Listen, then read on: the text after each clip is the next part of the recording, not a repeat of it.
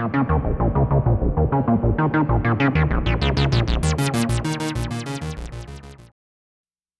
this episode, we're going to be checking out Kubernetes, which is very popular for container orchestration. We'll chat about what Kubernetes is, why people are using it, and then look at how it works by deploying an example application to a test cluster. The Kubernetes site has a pretty good summary about what Kubernetes is. It says Kubernetes, or K8s for short, is an open source system for automating deployment, scaling, and management of containerized applications. But what does that actually mean? Well, let's jump over to our containers and production map for a second and zoom in on the container orchestration section. Container orchestration is really the heart and soul of your production deployment, as it will automate much of the deployment and scaling bits needed for running containerized applications. You can't go far without it. For this episode, I want to step back for a few minutes and chat generally about the concept of container orchestration and what that means, as most of these orchestration tools, even outside of Kubernetes, have these types of features. So it makes sense to chat about it in general and hopefully flush things out. I've created a few diagrams that will help explain what I'm talking about. So, what is container orchestration? Well, let's mock up an example cluster here and then walk through a few scenarios. Imagine you have three servers. We'll call these master nodes. These are in charge of running your cluster. Next, we'll have a set of worker nodes. All of these machines will typically be running a fairly minimalistic operating system with Docker installed. Once they're configured, you'll typically not be doing anything on them except running containerized applications. I added the three master nodes and five worker nodes for high availability. The general concept is that we can have a few of these nodes fail and things will still be okay because we've built in redundancy. Also, note these master nodes are special in that they'll be coordinating what's happening on the cluster along with scheduling and monitoring container deployments. These master nodes are constantly chatting with each other too. They use tools like etcd, a distributed database, to share state and prevent one master node failure from taking down the whole cluster. You typically wouldn't run anything else on these master nodes except the software for managing the cluster. Basically, you're not putting workloads on there. The master nodes, besides chatting amongst themselves, are also constantly communicating with worker nodes to make sure things are healthy and running as expected. It might help to think of these master nodes as constantly tracking things like the status of all master nodes, the status of all worker nodes, and the status of all containerized applications deployed into the cluster. This state information is constantly replicated across the master nodes too. Now that we have our example cluster up and running with master and worker nodes, let's deploy an example application to it. You might say, hey, run five instances of my front end container. To do this with Kubernetes, you'd typically use the kubectl command to connect to the master node and either pass in command line arguments or pass in a YAML file that describes your application and what you want to happen. You can also automate these steps with a continuous integration pipeline down the road, too. These master nodes will do a bunch of stuff based off your request, if you're authenticated, of course. The master nodes look at the available worker node resources and start to schedule the deployment of your Dockerized application across the cluster. The master nodes will instruct these worker nodes to pull down the front end containerized application and fire it up. This is indicated by these blue boxes being pushed out here you notice that your application is automatically distributed across worker nodes in the cluster too, since we asked for five instances of our app to be deployed. But say, for example, that a few hours has passed and one of these container crashes on the center worker node here. The cluster will all of a sudden notice that it has four instances running, but you asked for five. So it will take action to self heal the application by starting another instance, so that it has the desired five instances. The cluster is constantly evaluating its current state against what is expected. This right here is what I think of as the general concept behind container orchestration. Basically, orchestration allows you to make the jump from running Docker on a single machine to running Docker on multiple machines without going crazy. Imagine trying to run 20 different application types, all with multiple instances across a bunch of machines. It would be near impossible to do manually. So, this is why container orchestration tools like Kubernetes exist.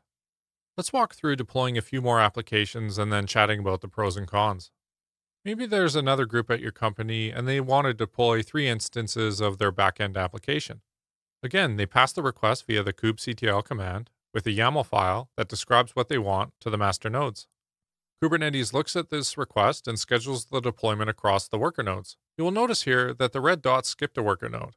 Kubernetes is constantly looking at worker nodes to see what their resources are like and will try to pick what it thinks is the best worker for that workload. Most orchestration tools allow you to configure this though. Let's deploy another application. So you have an analytics group at work who are tracking application usage and they're collecting tons of metrics. So they want 10 instances of their analytics web app deployed. Again, Kubernetes will schedule and deploy their containers just like before. Let's stop here for a minute. One of the really cool things about container orchestration in general is that you can take a group of machines and use them to run all types of different containerized applications. Before containers came along, I used to have sets or groups of machines dedicated to each type of application I wanted to run. Things like processing nodes, web servers, log processing, etc. Here, we take a single group of machines and easily deploy many different types of applications onto them. With Docker and orchestration software, you can greatly drive up hardware utilization. This can lead to big savings when you're looking at downsizing hardware. Also, what's cool about container orchestration is you're basically handing the day to day operations of your running applications over to this orchestration software. What does that mean? Well, before this type of software arrived, you'd typically have a sysadmin, me, who took all types of requests and would manually install and look after things. Or better yet, I'd use configuration management software. But still, I'd have to keep an eye on things. When things failed, like an application died or a machine failed, I'd get paged and I'd have to do something about it. With Docker, orchestration software, and the cloud, almost all these types of problems go away or become a lot less painful. It's uh, just awesome. Let's explore what happens when a worker node has a critical failure. For example, the last worker went down hard and it stopped responding, but it was running some of our containers for our analytics and front end applications. Well, again, the master nodes are constantly checking the health of pretty much everything and will quickly notice that the containers have gone away and that the worker has stopped responding. The cluster will attempt to self heal, and it will look something like this. Analytics and front end are both having issues. Analytics should have 10 instances running, but I only see 7. Front end should have 5 instances, but I only see 4. Let's redeploy these failed instances to healthy worker nodes so that we can get our instance counts back up to where they should be. You'll notice that's pretty much the logic you'd take if you were paged at 2 a.m. too, which is pretty awesome that it happens on its own. You might be thinking, what happens if the cluster doesn't have the resources to accommodate this failover? Well, that's kind of a tough situation because the master nodes don't have the resources available to get the instance counts up to where they should be. So you'll typically see a bunch of log messages saying, hey, I tried to do this, but I couldn't. Please add more resources. So that's why you always want to have a bit of extra capacity in your cluster to accommodate these types of failovers. So just to review some of the pros of using orchestration software. One of the really big ones is it frees you up from the day to day manual work of doing this type of stuff. Personally, I honestly don't even know if I could manage all that complexity without orchestration software. We're not talking about small apps here. Mostly, this is startups or enterprise type companies doing this type of thing. They have tons of apps and need to run them across lots of machines. This allows them to really drive up hardware utilization from where it is today without containers. Personally, I just love the self healing aspect of it. I way rather have a system take corrective action and then let me know versus me having to do something. There's also sort of a hidden bonus here if you're using a cloud provider, in that the backend infrastructure can likely replace these failed worker or master nodes automatically. The cloud just totally allows you to reroute around hardware failures that you can't do if you're running your own data center.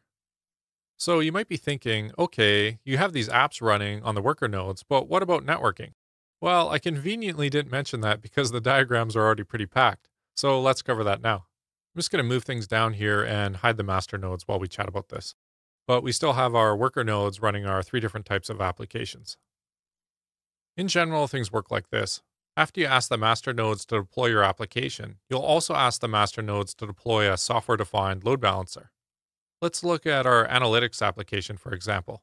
We originally asked for 10 instances of our analytics software to be running in the cluster. The instances were spread across five nodes, so we need a way of routing traffic to them. The software defined load balance service basically sits in front of all your application instances. Typically, there will be some type of label or flag that the load balancer will look for on your instances. This is important because you can easily scale up and down your application instance count, and you want the load balancer to pick up these changes. The load balancer is also mapping external requests to the various internal IP address and port numbers of your containerized application instances. So let's deploy a load balancer for our backend and front end services too. I should mention that there are way too many options here. You have HTTP load balancers, TCP, and UDP. It's highly dependent on the orchestration software you're using and where you're using it. For example, if you're using Kubernetes in AWS, your options will be totally different than running Kubernetes on bare metal in your colo. This is a pretty massive topic, so I'm totally glossing over a lot of the details and talking in general here on purpose.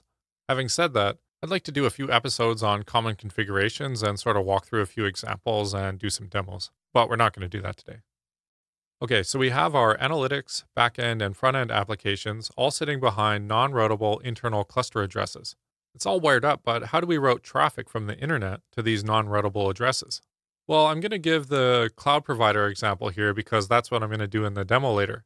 Basically, you'll create a cloud load balancer, something like a AWS Elastic Load Balancer or a Google Cloud Load Balancer, and then route traffic from this cloud load balancer to your Kubernetes load balancer or whatever orchestration tool you're using. Then we'll do that for the other two too. I added these host names here so you can sort of logically follow the flow. You have a host name that's pointed at a external cloud load balancer IP address. That cloud load balancer is pointed at your orchestration load balancer, and then traffic is routed into your cluster. This seems a little complex, but it actually works pretty well. Honestly, though, there's so many options. If you can imagine it, you can probably do it. So I'm not going to get too concerned about it here. Cool. So that's it for the diagrams. Hopefully you found that useful. So let's move on to the demo section where we put this into practice. For the demo today, we're going to configure a test cluster using Google Cloud's Kubernetes engine. It's a pretty easy tool that allows you to spin up a Kubernetes cluster in just a few minutes. I just wanted to highlight that it's fully managed. Google even looks after the master nodes for you without charge, which is pretty cool. Google also manages the OS and deploys rolling upgrades for you. This isn't an ad or anything, or or it's sponsored. Sure, I'm biased, but uh, it just works really good for demos, and that you don't need to do any crazy stuff. Cool. So let's log into the console. Oh, if you want to play around with this, I think new customers get a $300 credit. Uh, all you need is a new Gmail address that's never signed up to Google Cloud before. So this is what the default console looks like. Let's go to the left-hand side here and up to the hamburger menu icon, and then select Kubernetes. This might look different for you if you give it a try. I use Kubernetes quite a bit, so I've pinned it up top here. This panel lets you create a new Kubernetes cluster or review your currently running clusters. I don't have anything in this account, so let's create a new cluster by just clicking Create Cluster, and it'll open up a wizard. On the left-hand side here, there's a bunch of templates that you can use, but I know the values I want, so I'm just going to use them. I'm just going to leave the default name as it is, since this is a test cluster. I'm going to leave it a zonal versus regional. You could use this to say spread the cluster across multiple data centers so that, uh, you know, a failure in a particular data center doesn't take your cluster down. Then I'm going to pick US West 1 as that's a data center close to me. You can also select the Kubernetes version you want, even though it's a managed uh, offering from Google. Um, say you wanted to test out a new feature or something, you can uh, do that here. Here's where we get to select the amount of worker nodes that we want. Uh, it's set at three right now, but I'm going to choose five since that's what we were chatting about in the diagrams earlier. Finally, let's click create. From what I've seen, it typically takes about three to five minutes to spin up a new cluster, but I also think it depends on the amount of worker nodes that you're using too. While that's going, I should probably tell you what the demo is. I created an example application here and uploaded it to GitHub. Basically, it's a website that prints out the host name of the container running that instance. So the idea is we can scale up our application to something like 10 instances, and then we can verify things are working.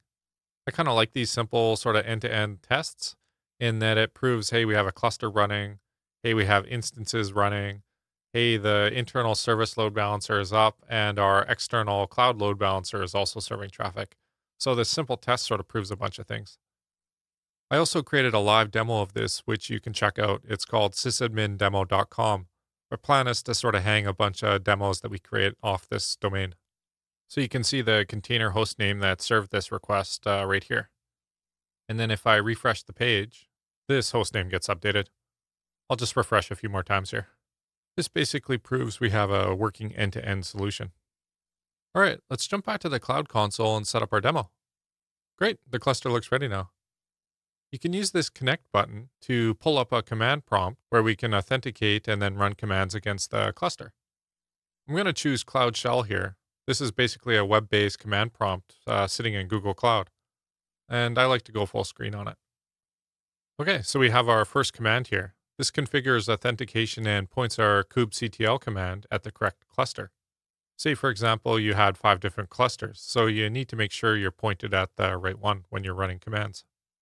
I showed you the demo already, and I showed you what the GitHub page looks like, but I don't think I showed you Docker Hub. So let's jump over there. Basically, this is the Docker image that I built using the code that's up on GitHub. I just wanted to show you this so it all makes sense when I'm running the command. You're thinking, hey, where did you get this image from? All right, so we're going to say kubectl run demo. That's the application name. And then we're going to provide the image. And then I also want to tell Kubernetes the port information. This is the port our web server is running on inside that Docker image. I'd just like to verify things too. So let's run kubectl get deployment demo. Awesome. So we have one instance running, but we can scale that up later. I don't think I showed you the worker nodes yet. You can also get a list of them by running kubectl get nodes. And then you can see our five worker nodes here. So you'll remember back from our networking diagram where we needed to configure that software defined cluster load balancer for our service. That's what we're going to do here. Let's run kubectl expose deployment demo, and then we'll say the target port, and then we'll say type node port. Again, let's verify this by running kubectl get service demo. Awesome. You can see our cluster IP here. That is fronting our demo service. Let's just quickly recap by looking at that diagram again. So we have our worker nodes, the instance is running, and we've configured the cluster load balancer that is fronting that instance. Although we only have one right now, but we can change that in a minute. So the next step would be to configure the cloud load balancer that connects to our Kubernetes load balancer, sitting in front of our demo application. Let's do that with a YAML config file this time. I'm just going to create the file called basicingress.yaml and paste in the contents. Since Kubernetes has deep integrations with Google Cloud, you can create external load balancers right from within Kubernetes like this. We're saying here, create an ingress load balancer and send traffic to our demo load balancer application. Now let's apply that change to Kubernetes by running kubectl apply dash f. This says, hey, we want to send a file over, and then basic ingress.yaml. We can verify things by running kubectl get ingress basic ingress. We should see the external load balancer IP address here in a minute. Great, this is our external IP address. But don't get too excited just yet. Uh, from my testing, it takes about 10 minutes for this to fully come online. So we can hit this address, but we'll just get a 404 error until traffic is finally directed into our cluster.